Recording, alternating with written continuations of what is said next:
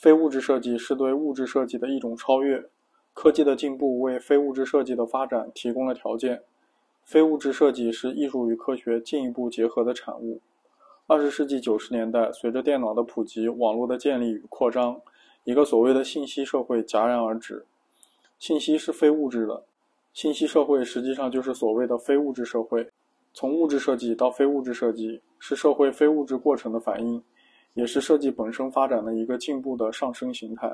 非物质这一概念最早是由西方当代历史学家汤因比提出的，非物质设计则是借用其哲学概念，指在信息时代进入计算机、互联网而产生的一种与物质设计相对的设计形态，其设计方式、对象、手段等都经历了从物质到非物质的转变，是社会非物质化的产物。